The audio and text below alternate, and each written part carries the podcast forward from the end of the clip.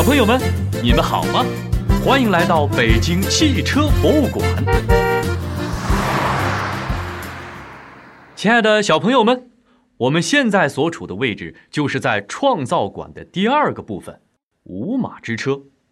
前面讲的两辆车呢，是怎么跑起来的呢？是谁提供的动力呢？没错，他们是用马来拉动的。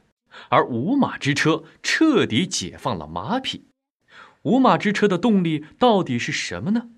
让我们一起来揭晓答案。古诺蒸汽车，眼前这辆车就是一辆五马之车，它的动力来自蒸汽，是一辆蒸汽车。那既然是蒸汽车，你猜它的蒸汽是在哪里形成的呢？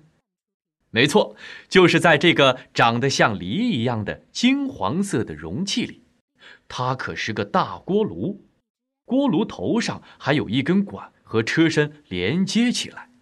这辆车需要行动的时候，就要在锅炉里烧水，水开了之后呢，产生蒸汽，蒸汽通过这根金属管子进入后边的气缸，蒸汽推动气缸里边的活塞。产生动力。既然有了蒸汽了，蒸汽的动力又是怎么样让汽车的轮子转起来的呢？我们再来看它的轮子，它的轮子数量很特别，后面两只，前面一只，总共三只轮子。前面的车轮和一个大齿轮相连接，活塞产生的力量啊，就作用在这个大齿轮上。推动这个车轮转动，再带动后边的两个轮子，这点和现在的汽车不一样。现在的汽车一般是后轮驱动的。这辆车的设计者为什么要制作一辆这样的蒸汽车呢？原来呀，这辆车的名字叫做古诺蒸汽车，还是一个缩小版，原版的车要比这个可大多了。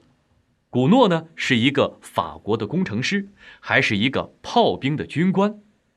那个时候啊，大炮很笨重，用马拉却很费劲儿。他就想设计一种力量更大的机械来帮他拉动大炮。一七六九年，他终于完成了设计，把一台蒸汽机成功的装在了一辆木头制作的三轮车上，制成了蒸汽车。后来呢，古诺不断的改进他的蒸汽车，他的车逐渐可以拉动四到五吨重的货物。但有个难题一直摆在古诺的面前，没有办法解决。你猜是什么呢？那就是这车实在是太慢了，最快的速度也只能和人慢跑差不多。另外，这辆车的转向也不灵活。你能找到车上的转向操作杆吗？当年呢，就是由于转向失灵，结果一下子撞到了墙上，制造了世界上第一起机动车事故。有意思的是，北京曾经也出现过一辆蒸汽车，比古诺的蒸汽车还要早，是比利时的传教士南怀仁给康熙皇帝制作的。有兴趣的小朋友可以和爸爸妈妈。查查相关的资料哦。